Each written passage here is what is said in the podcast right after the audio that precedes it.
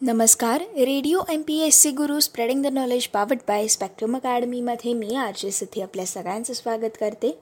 आजच्या असा घडला भारत या पुस्तकाच्या क्रमशः वाचनाच्या कार्यक्रमात. मित्रांनो आजच्या आपण असा घडला भारत या पुस्तकाच्या क्रमशः वाचनाच्या कार्यक्रमामधून आज आपण जहाज बांधणीच्या विकासासाठी हिंदुस्तान शिपयार्ड लिमिटेडची स्थापना ही कधी झाली होती याविषयी सविस्तर माहिती आणि याचसोबत बिनाका गीतमालाच्या लोकप्रियतेसह रेडिओ सिलॉनचा जमाना कधीपासून सुरू झाला याविषयीची आपण सविस्तर माहिती आज आपण जाणून घेणार आहोत. चला तर जाणून घेऊयात आजच्या भागातील असा घडला भारत या पुस्तकाच्या क्रमशः वाचनाच्या कार्यक्रमामधील आजच्या भागातील माहिती. सर्वात पहिले जाणून घेऊयात जहाज बांधणीच्या विकासासाठी हिंदुस्तान शिपयार्ड लिमिटेडची स्थापना नेमकी कधी झाली? मित्रांनो जहाज बांधणीचं कार्य हे स्वातंत्र्यपूर्व काळापासून करत आलेली सिंधिया कंपनी स्वातंत्र्यानंतर आर्थिक अडचणीमध्ये आली. आणि यामुळे भारत सरकारने या कंपनीची विशाखापट्टणम येथील गोदाम हे ताब्यात घेतले. आणि एक मार्च एकोणीसशे बावन्न रोजी जहाज बांधणी क्षेत्राला चालना देण्याच्या उद्देशाने भारत सरकारने हिंदुस्तान शिपयार्ड लिमिटेड ही सार्वजनिक कंपनी स्थापन केली. मित्रांनो स्वातंत्र्यपूर्व काळात खाजगी क्षेत्रामधून जहाज बांधणी करता गोदी उभारण्याची कामे ही सुरू होती. एकोणीसशे एक्केचाळीस या सालामध्ये विशाखापट्टणम येथे सिंधिया या कंपनीने गोदी उभारण्याचं काम हे सुरू केलं होतं आणि एकोणीसशे शेहेचाळीसमध्ये या गोदीचे काम पूर्ण झाले. मित्रांनो या गोदीमध्ये जल उषा हे पहिले जहाज बांधण्यात आलं. आणि चौदा मार्च एकोणीसशे अठ्ठेचाळीस रोजी या जल उषा जहाजाचे जलावतरण हे करण्यात आले. आणि यानंतरच्या चार वर्षात या गोदीमधून आणखीन आठ जहाज बांधणी करण्यात आली. परंतु एकोणीसशे बावन्न सालामध्ये सिंधिया ही कंपनी आर्थिक अडचणीमध्ये आली. आणि यामुळे एकोणीसशे बावन्न या सालामध्ये सरकारने ही गोदी ताब्यात घेऊन हिंदुस्तान शिपयार्ड लिमिटेड या सार्वजनिक कंपनीची स्थापना केली आणि त्याद्वारे जहाज बांधणीचं कार्य हे पुढे नेलं. मित्रांनो एकोणीसशे बहात्तर या सालापर्यंत या गोदीमधून तब्बल त्रेसष्ट जहाजं ही बांधण्यात आली. परंतु विशाखापट्टणम येथील गोदीची क्षमता अपुरी पडू लागली आणि यामुळे चौथ्या पंचवार्षिक योजनेमध्ये सार्वजनिक क्षेत्रामधून आणखीन एक गोदी उभारण्याची तरतूद ही करण्यात आली. आणि यानुसार एप्रिल एकोणीसशे बहात्तर या सालामध्ये कोची या ठिकाणी दुसऱ्या गोदीची पायाभरणी ही झाली. आणि त्याआधी एकोणीसशे साठ या सालामध्ये मुंबईमधील माझगाव गोदी केंद्र हे सरकारने आपल्या अखात्यारीत आणले होते. या गोदीमध्ये प्रामुख्याने भारतीय नौदलाकरिता जहाज ही बांधण्यात येत होती. याशिवाय भारतीय जहाज वाहतूक महामंडळासाठी देखील या गोदीमधून मालवाहू जहाज ही बांधण्यात आली. मित्रांनो गोव्यामध्ये माझगाव गोदीची उपकंपनी गोवा शिपयार्ड लिमिटेड स्थापन करण्यात आली. आणि या कंपनीकडे छोटी जहाजं बांधण्याची कामे तसेच जहाजांची देखभाल दुरुस्तीची जबाबदारी यांसारख्या महत्त्वाच्या जबाबदाऱ्या या गोवा शिपयार्ड लिमिटेडकडे सोपवण्यात आल्या. याशिवाय कोलकाता येथे सार्वजनिक क्षेत्रातील गार्डन रिज वर्कशॉप कंपनीमध्ये जहाजांसाठी अत्यावश्यक यंत्रसामग्रीच्या उत्पादनाला चालना देखील देण्यात आली. तर अशा प्रकारे जहाज बांधणीच्या विकासासाठी एकोणीसशे बावन्न या सालामध्ये जहाज बांधणी क्षेत्राला चालना देण्यासाठी भारत सरकारने हिंदुस्तान शिपयार्ड लिमिटेड ही सार्वजनिक कंपनी स्थापित केली. मित्रांनो आता जाणून घेऊयात बिनाका गीतमालाच्या लोकप्रियतेसह रेडिओ सिलॉनचा जमाना हा कधीपासून सुरू झाला?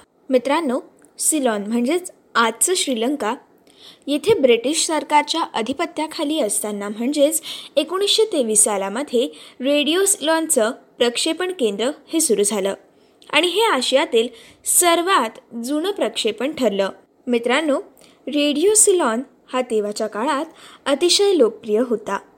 आणि रेडिओ सिलॉनवर दर बुधवारी रात्री आठ वाजता आवाज की दुनिया के दोस्तो असं म्हणून कार्यक्रमाचे संयोजक अमीन सयानी आपल्या मधाळ आवाजात चित्रपट संगीत प्रेमींना साथ घालायचे. बिनागा गीतमालाचं बिगुल वाजणार आणि खरोखरी श्रोतवर्गाला लोकप्रिय गाणी ऐकण्यासाठी रेडिओकडे कान लावून बसणार आणि उत्कंठेने आखरी पायदानवर कोणतं गाणं असेल याचा अंदाज घेत त्यावर पैज लावत पूर्ण कार्यक्रमाचा आस्वाद घेणार. हे चित्र भारतभर आणि इतर काही वर्षानुवर्ष निर्माण करणाऱ्या रेडिओ सिलॉनवरील बिनाका गीतमाला हा प्रायोजित कार्यक्रम एकोणीसशे बावन्न या सालामध्ये सुरू झाला.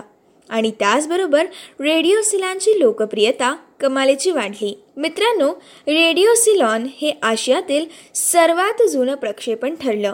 या केंद्राचे मुख्य अभियंते एडवर्ड हार्पर हे इंग्लंडचे होते. आणि यांच्याच पुढाकाराने आणि बी बी सीच्या सहकार्याने वृत्त आणि रंजन यांचा मेळ घालणारे कोलंबो कॉलिंग सारखे अनेक इंग्रजी कार्यक्रम या केंद्रावरून प्रकाशित होत होते आणि ते कमालीचे लोकप्रिय ठरले होते. मित्रांनो या कार्यक्रमांना जाहिराती आणि प्रायोजक देखील भरपूर लाभत होते. दुसऱ्या महायुद्धानंतर सिलॉनच्या स्थानिक शासनाकडे या केंद्राचं हस्तांतरण झालं आणि सिलॉनचे प्रशासकीय अधिकारी एम जे परेरा आणि वर्नन ओबेसिकरा यांच्याकडे या केंद्राची सूत्रे ही देण्यात आली. एकोणीसशे पन्नास या सालामध्ये इंग्रजी प्रायोजक कार्यक्रमांची लोकप्रियता लक्षात घेऊन आणि भारतातील चित्रपट संगीतावरील प्रेक्षकांचे प्रेम लक्षात घेऊन रेडिओ सिलॉनने एकोणीसशे पन्नासमध्ये हिंदी प्रक्षेपण सेवेचा विभाग देखील सुरू केला. मित्रांनो याच काळात भारताच्या ऑल इंडिया रेडिओ अर्थात एअर आणि चित्रपट निर्मित्यांमध्ये हिंदी गाण्यांच्या प्रक्षेपणासंदर्भात वाद देखील सुरू होते. गाणं प्रक्षेपित करताना चित्रपटाचं नाव सांगणं गायक गीतकार संगीतकाराचे नामलेखन करणं आपल्यावर बंधनकारक राहणार नाही अशी भूमिका एअरने घेतली. निर्माता संघाने या धोरणावर आक्षेप देखील घेतला. एकोणीसशे बावन्न सालामध्ये त्यांनी एअरसोबतचा या संबंधीचा आपला करार हा संपुष्टात आणला. आणि रेडिओ सिलॉनकडे आपला मोर्चा हा वळवला. ऑल इंडिया रेडिओने देखील आपली कडक भूमिका पत्कारून केवळ शास्त्रीय संगीताच्या अखिल भारतीय कार्यक्रमांवरच लक्ष केंद्रित केलं.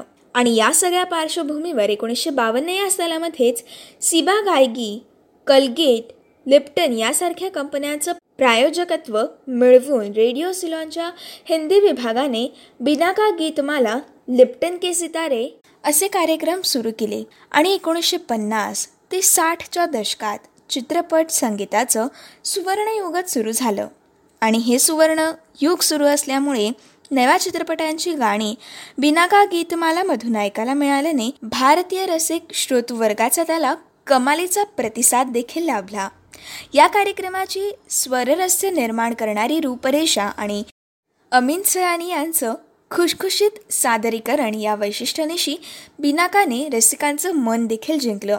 गाण्यांच्या रेकॉर्ड्सची अर्थात ध्वनिमुद्रिकांची त्या आठवड्यात झालेली विक्री आणि श्रोतसंघातील रसिकांच्या सूचना या आधारे दर बुधवारी विशिष्ट क्रमाने गाणी देखील सादर केली जायची. सर्वाधिक लोकप्रिय गाणं हे सर्वात अखेरीस अर्थात आखरी पायदनवेळी लावलं जायचं.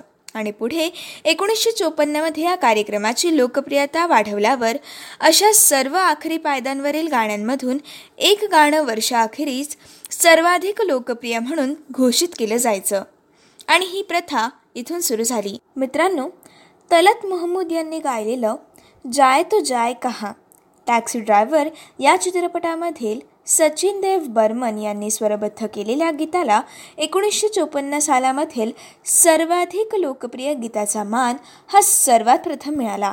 कार्यक्रमाच्या अशा स्वरूपामुळे देखील वही पेन घेऊन आठवड्यातील गाण्यांची नोंदी ठेवून वर्षाअखेरीस सर्वाधिक लोकप्रिय गाणं हे कोणतं ठरेल याचा अंदाज करणारे हजारो संगीतप्रेमी भारतभर दिसू लागले. आणि अशा प्रकारे संगीत वर्गाचे आणि संगीतप्रेमी प्रेक्षकांचे आणि श्रोत्यांचे हे रेडिओ सिलॉनकडे आणि रेडिओ सिलॉनवरच्या बिनाका या कार्यक्रमाकडे लक्ष हे वेधू जाऊ लागले. आणि अशा या सर्वच अभूतपूर्व चित्रामुळे प्रायोजक सिबा गायगी कंपनीची नवी बिनाका टूथपेस्ट देखील लोकप्रिय ठरली.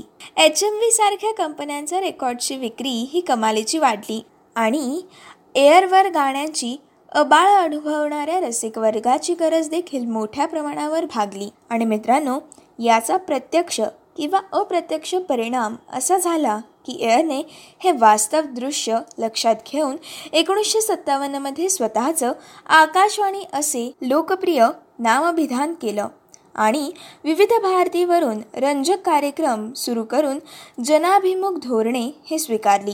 एकोणीसशे बावन्न या सालापासून एकोणीसशे चौऱ्याण्णव सालापर्यंत विविध नावाने रेडिओ सिलॉनवर सुरू राहिलेला बिनाका गीतमाला हा कार्यक्रम देखील पुढे विविध भारतीने एकोणीसशे अठ्ठ्याऐंशी ते चौऱ्याण्णव या दरम्यान प्रक्षेपित केला. मित्रांनो एकंदरीतच एकोणीसशे पन्नास ते साठ या दशकात रेडिओ सिलॉनच्या हिंदी सेवा विभागाच्या या कार्यक्रमाने लोकप्रियता मिळवली. परंतु वृत्तवाचनसारख्या इतर कार्यक्रमांमधील गोपाल शर्मा विजय किशोर दुबे शिवकुमार सरोज मनहर महाजन अमिन सयानी आणि त्याचप्रमाणे सिनेकलाकार सुनील दत्त यांनी उद्घोषक किंवा संयोजक म्हणून आपल्या उमेदीच्या काळात कमालीची लोकप्रियता देखील मिळवली. आणि अशा प्रकारे आपल्या भारतातील रेडिओच्या आणि रेडिओवरच्या संगीतप्रेमी श्रोत्यांच्या आणि रसिकांच्या मनात रेडिओ सिलॉनने हे घर केलं. आणि अशा प्रकारे देखील रेडिओमुळे आपला भारत घडला हे म्हणायला अगदी वावगे ठरणार नाहीच. ही होती आजच्या भागातील असा घडला भारत या पुस्तकाच्या क्रमशः वाचनातील आजच्या भागातील माहिती. पुढील भागामध्ये आपण भरपूर सारी माहिती जाणून घेणार आहोत. त्यासाठी तुम्हाला एक छोटंसं काम करायचं आहे ते म्हणजे radio M P S C Guru हा तुमचा आवडता रेडिओ ऐकत राहायचा आहे stay tuned to radio M P S C Guru spreading the knowledge powered by Spectrum Academy